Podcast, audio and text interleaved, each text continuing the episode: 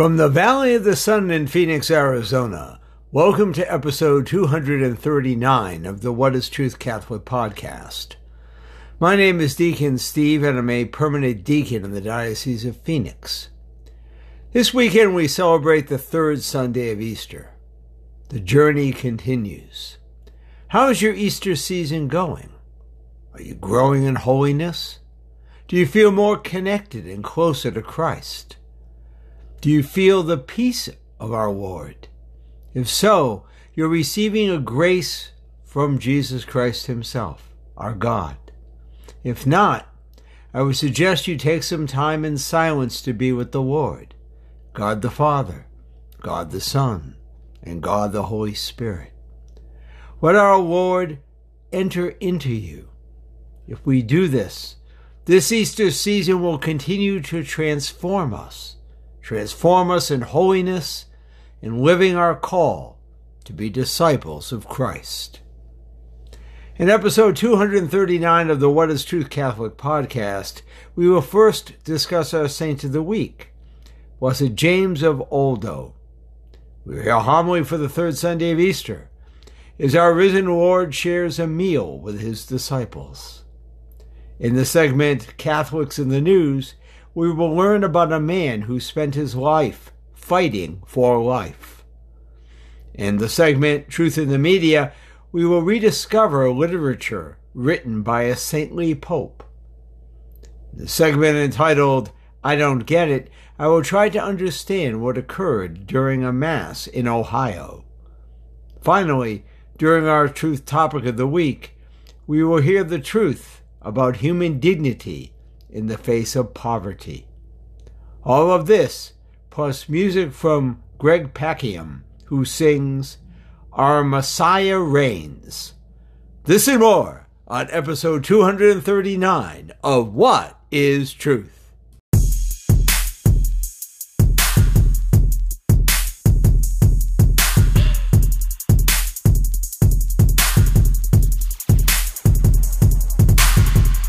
Saint of the Week. James of Oldo was born into a well to do family near Milan, Italy in 1364.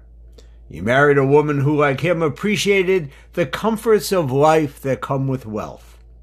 But an outbreak of the plague drove James, his wife, and their three children out of their home and into the countryside. Despite those precautions, two of his daughters died from the plague. James, determined to use whatever time he had left to build up treasure in heaven and to build God's realm on earth, he and his wife changed their lives and became secular Franciscans.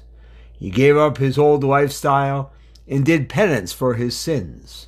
He cared for the sick and worked with a priest who taught him Latin. Upon the death of his wife, James himself became a priest.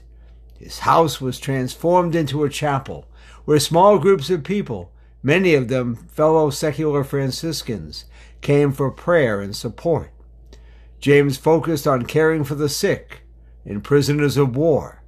He died in 1404 after contracting a disease from one of the patients he treated. James Oldo was beatified in 1933. His feast day is April 18th.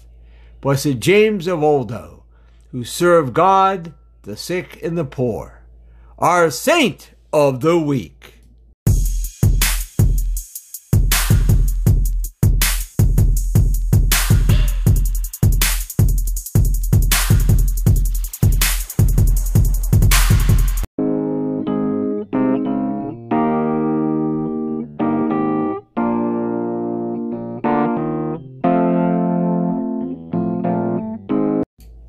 Homily of the Week.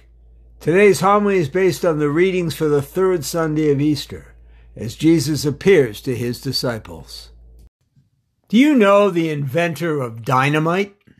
It might sound familiar once you hear the name. It's Alfred Nobel.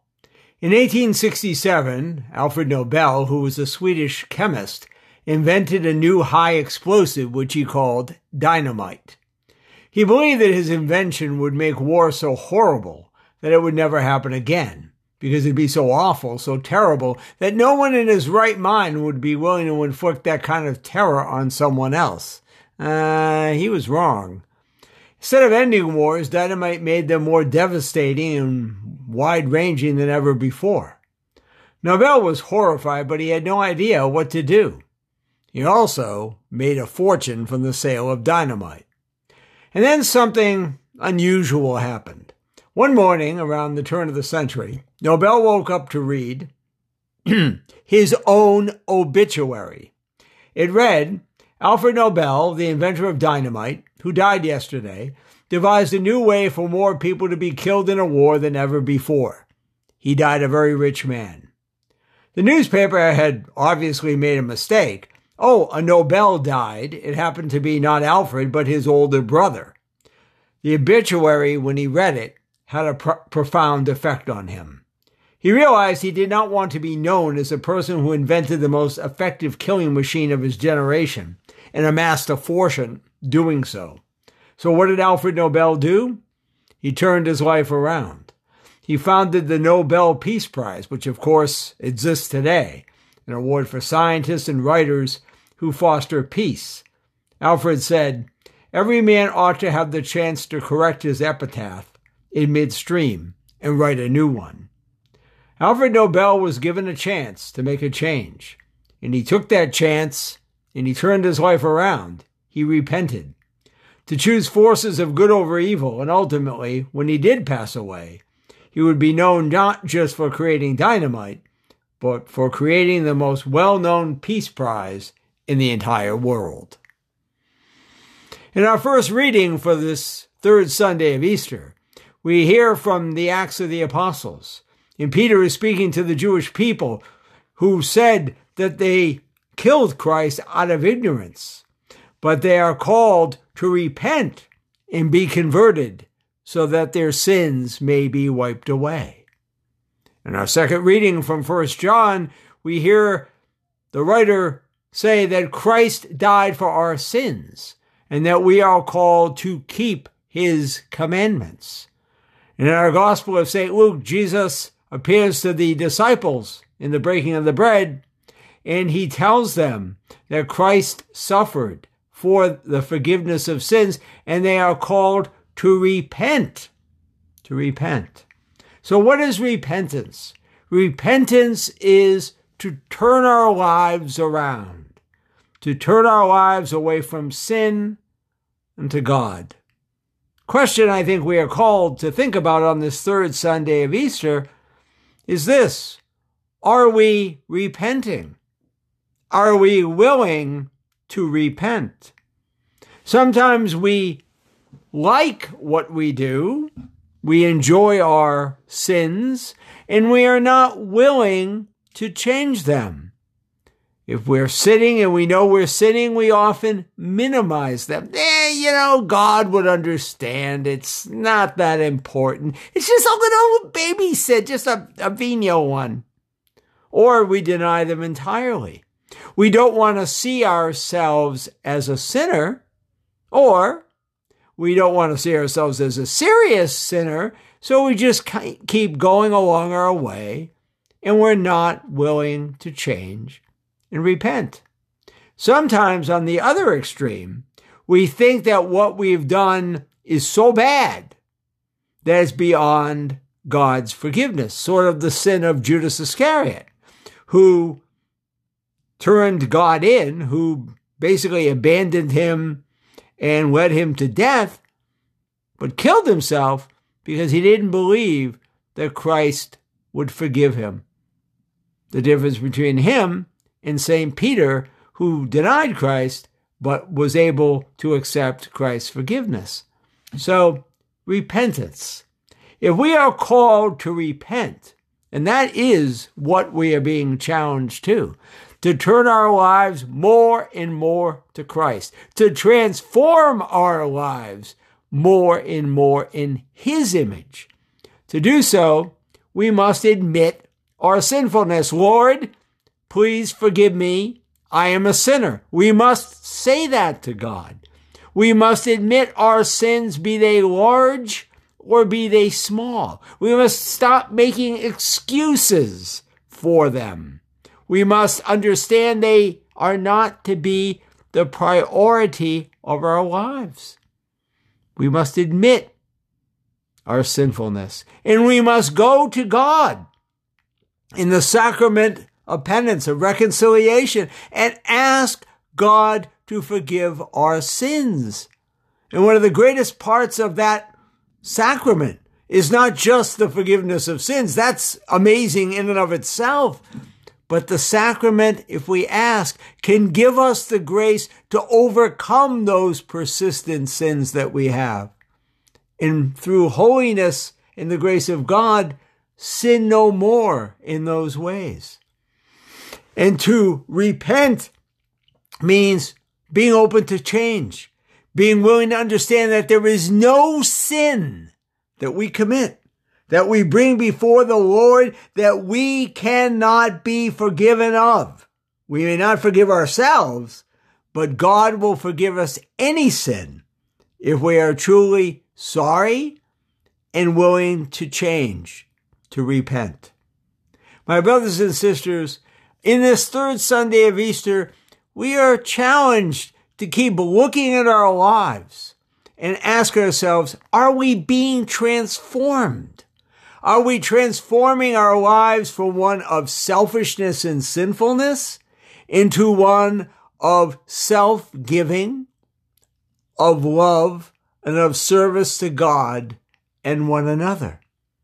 If we are willing to admit our sinfulness, if we are willing to a- ask for God's forgiveness and grace to change, and if we are willing to turn our lives around toward Christ, we can then be the disciples that our Lord, our risen Lord, calls us to be.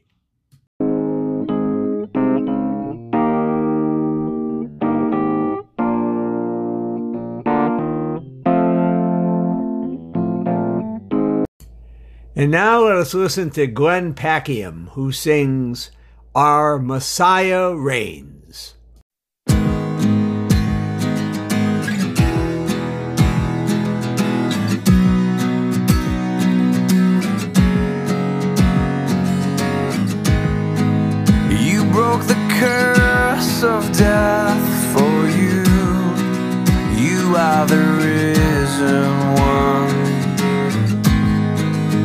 Heaven and earth will be made new.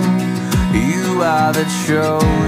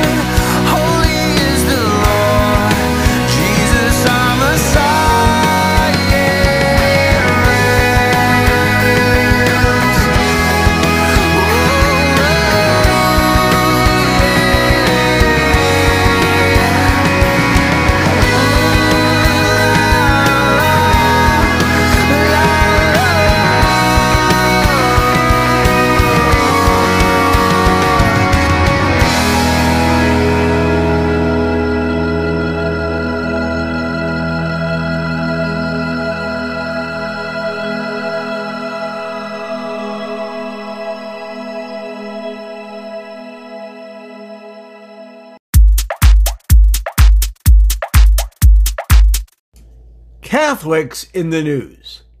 The pro life world is still mourning the recent loss of Joe Scheidler, 93, who died earlier this year. In 1980, Scheidler founded the Pro Life Action League, one of the best known and most effective pro life organizations in the country. The League's mission has been to keep the ugliness of abortion in the public eye, to recruit and train pro life activists to do battle with the abortion industry in their communities, and to take to the streets to persuade abortion minded women to choose life. Scheidler was dubbed the Green Beret of the pro life movement, and despite his passing, his league is still going strong under the leadership of his son Eric Scheidler, who was born into a devout Catholic family. Scheidler was an altar boy and wanted to become a priest. He remarked, I thought that was the way I could be closest to Christ, and I wanted to be as close to Christ as I could be. Scheidler became a Benedictine monk, but decided that marriage was his calling instead. In 1965, he married Anne, with whom he would go to, on to have seven children, one of whom, of course, Eric, is running the organization today. As Scheidler was beginning his own family, he was distressed to see abortion laws being liberalized in some of the states. In 1973, when he learned of the Roe v. Wade decision of the Supreme Court was struck down and abortion was legal in all 50 states, he was in shock. He recalled, I couldn't believe our country had sunk so low as to legalize abortion. In the aftermath of Roe, Scheidler was working for a public relations company in Chicago but volunteered his spare time to pro-life movement. He wrote letters to the editor, placed ads in newspapers, distributed literature on the streets, and talked to anyone who would listen to him. He decided to work in the pro-life movement full time. Scheidler's in-the-street activism was not a good fit with many pro-life groups, so in 1980 he founded his own group, the Pro-Life Action League. He explained, We're pro-life, we're active and we work in league with pro life groups across the country, he said. Its purpose was to save the lives of the unborn through nonviolent directive action. Key activities of this movement included prayer, in sidewalk counseling in front of abortion clinics, public protests confronting abortionists, speaking with youth, and spreading the pro life message through the media. Scheidler's oldest son, as I said, serves today as the league's executive director. Eric said of the league, We're different from other pro life organizations in that we encourage on the street activism. And not only are we on the street fighting abortion, we recruit others to do what we do. Our ultimate goal, Eric said, is to change the culture in which we live from a culture of death into a culture of life. In 1985, the elder Scheidler released the book Closed 99 Ways to Stop Abortion. In the book, Scheidler wrote his experiences on effective ways of stopping abortion. For example, in chapter 1, he writes about sidewalk counseling. He says that it is, in his estimation, the single most valuable activity that a pro life person can engage in. When pro lifers counsel at an abortion clinic, they come between the baby who is scheduled to be killed and the doctor who will do the killing. Scheidler recalled one day at an abortion clinic in Brooklyn when sidewalk counselors turned away 33 women. He recalls another day in front of a Chicago clinic when 22 women turned the other way and saved their babies' lives. Scheidler and the League have long raised the life and the ire of pro abortion side. His son Eric said, The abortionists and radical feminists hate us because we've been so successful in fighting abortion. Throughout it all, Scheidler remained a committed and prayerful Catholic. He credited his, his faith in his spirituality as central to his pro life activism. He said, I couldn't go on without it. We see ourselves as fighting for God. Joe Scheidler, a man dedicated to the pro life movement in saving the lives of the unborn. This week's Catholics in the News.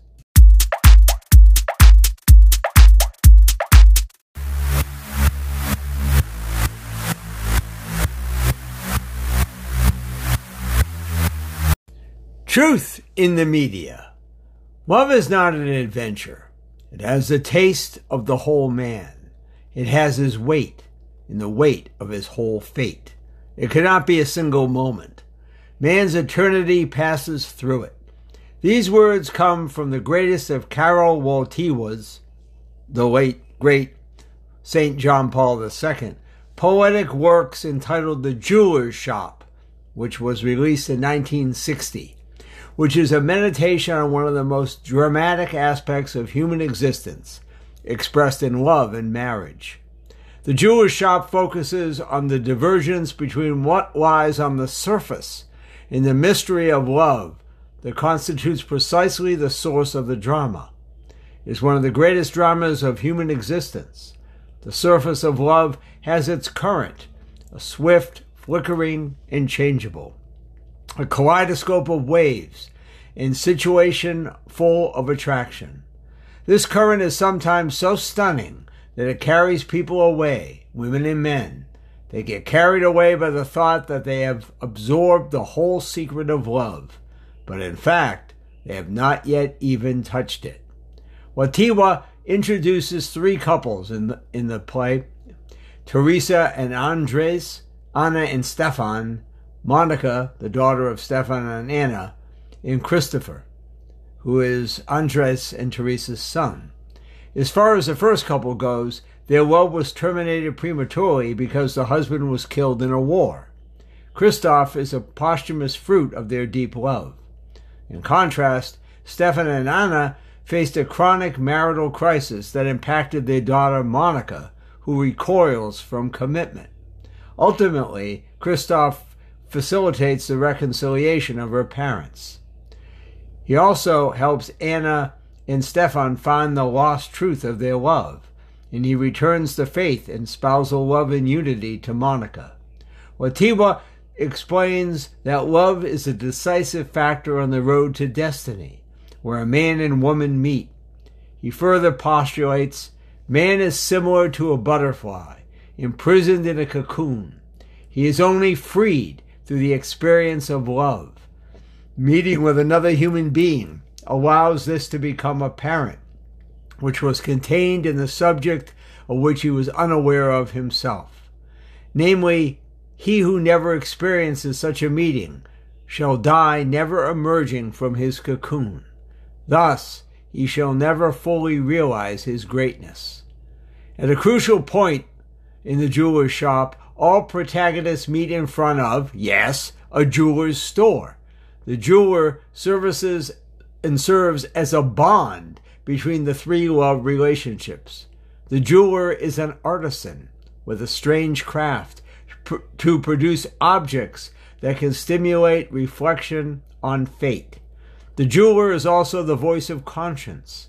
The jeweler sees our thoughts and actions through the shop window, which is also the window of our conscience. After all, what God knows our conscience ought to know. The jeweler's shop points to the sacrament of marriage and to the empowerment of conscience, which affords its stability and conclusiveness. A wedding ring symbolizes the faithfulness of the spouses, their acceptance of an unknown destiny in which they are to grow together. The nuptial rings embody their obligations of marriage. The weight of these golden rings is not the weight of metal, but the proper weight of metal, the proper weight of man. Each of you separately and both together, Wojtyła writes. It is the weight of constant gravity riveted to the short flight. The flight has its shape of a spiral, an ellipse, and the shape of the heart. And all in all, this love, which springs from freedom, as water springs from an oblique rift in the earth. There's also a priest in the in this work, Father Adam, who plays a significant part in the jeweler's shop. As his name indicates, Adam has experienced the history of man from the beginning and he knows the truth, capital T. He knows the truth of sin. He knows the truth of hope, which God gave to man despite sin. Thus, in this particular literary iteration, Father Adam becomes a mentor and voice of wisdom who reminds the protagonist that when two lives meet, in the sacrament of marriage, they remain marked by their mutual promise. The message of the Jeweler's shop is obvious. Love is the power that does not impose itself upon man from the outside, but is born inside of him, in his heart, in his innermost possession. It is a transformation into a companionship which lifts men and women out of their existential solitude and allows human beings to picture the bridge which will join his own and her own unfathomable personal depth with that of the other. Finally, love is a journey, a journey to God. It is the ordinary road through which one may enter into divine reality, to be assimilated to it through a continual prayer, a perpetual recollection of God. As Karol Wojtyła says, love is a constant challenge thrown to us by God, thrown, I think, so that we should challenge fate. The Jeweler's shop by Karol Wojtyła, telling the truth about love and the sacrament of matrimony. This week's Truth in the Media.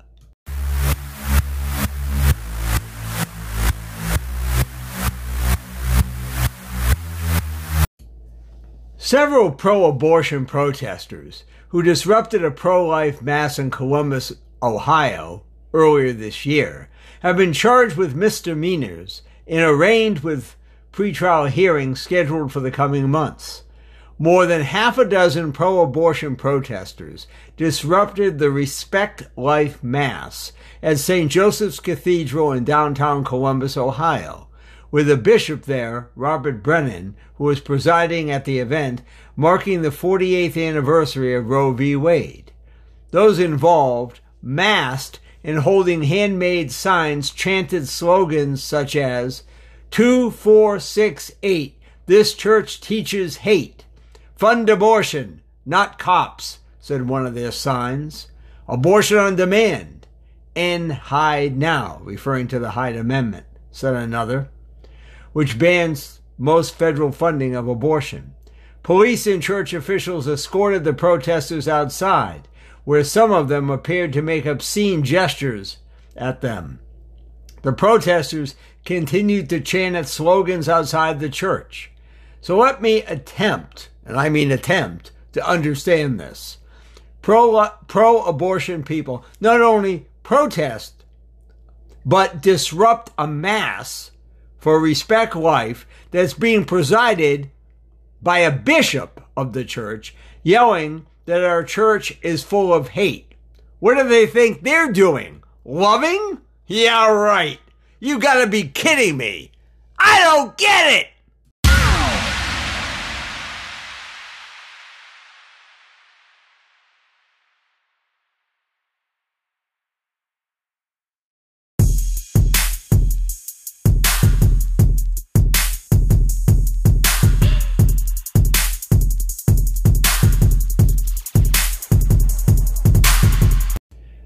Truth topic of the week. Lorena remembers a time after her husband died that she couldn't always be there for her three year old child because she needed to work. I had to make the sacrifice to go work so I could pay for rent and pay the debts that were left by my husband's hospital bills and to pay for childcare after the traumatic death of my husband. Lorena is now executive director of Faith in Action Bay Area, which is located in San Francisco. This is the story of so many people.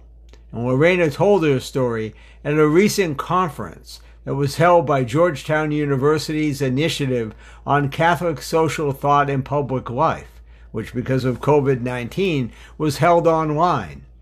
The title of the conference is Overcoming Poverty as a Moral Imperative and National Priority Toward a Better Kind of Politics.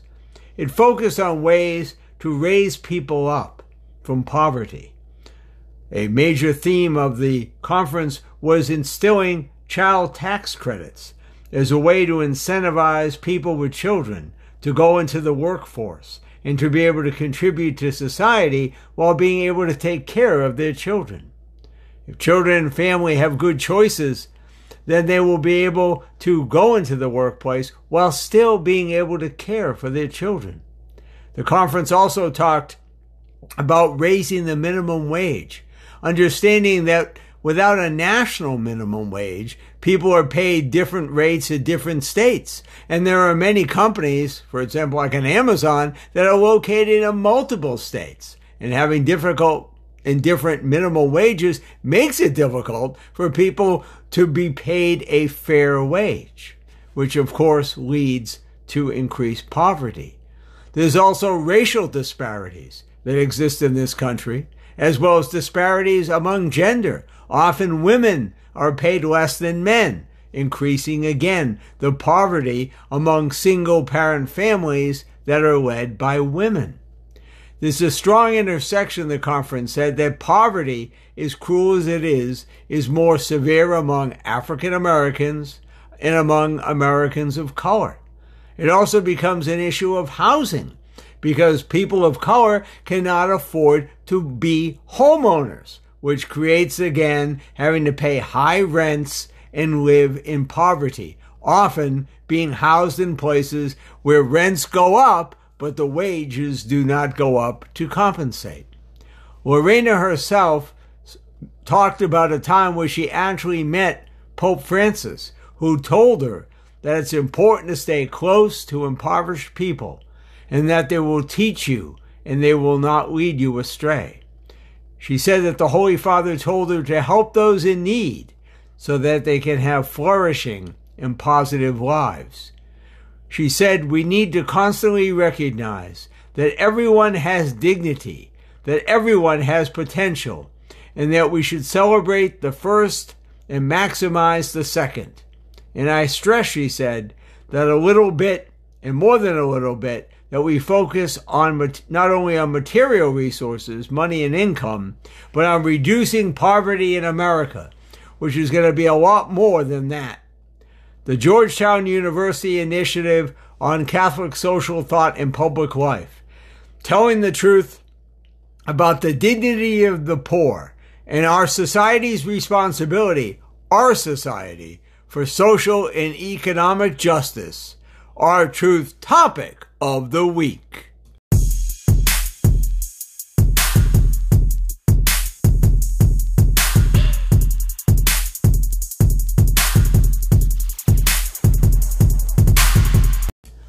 Well, we've come to the end of episode 239 of the What is Truth Catholic podcast.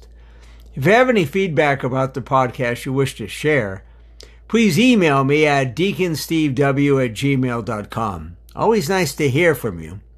You know, since moving um, the podcast from one podcast hosting to the current one I'm on, which I plan to stay with, Anchor FM, listenership has gone up. So thank you for that. If you're new to the podcast, welcome. You know, I'm not telling you this is the greatest podcast on the planet. No way. But it is an attempt, my small attempt by the grace of God, to bring the truth of our church, to bring the truth of Jesus Christ to a world that seems to have forgotten what truth, capital T, means. So if you're new to the podcast, please tell somebody about it.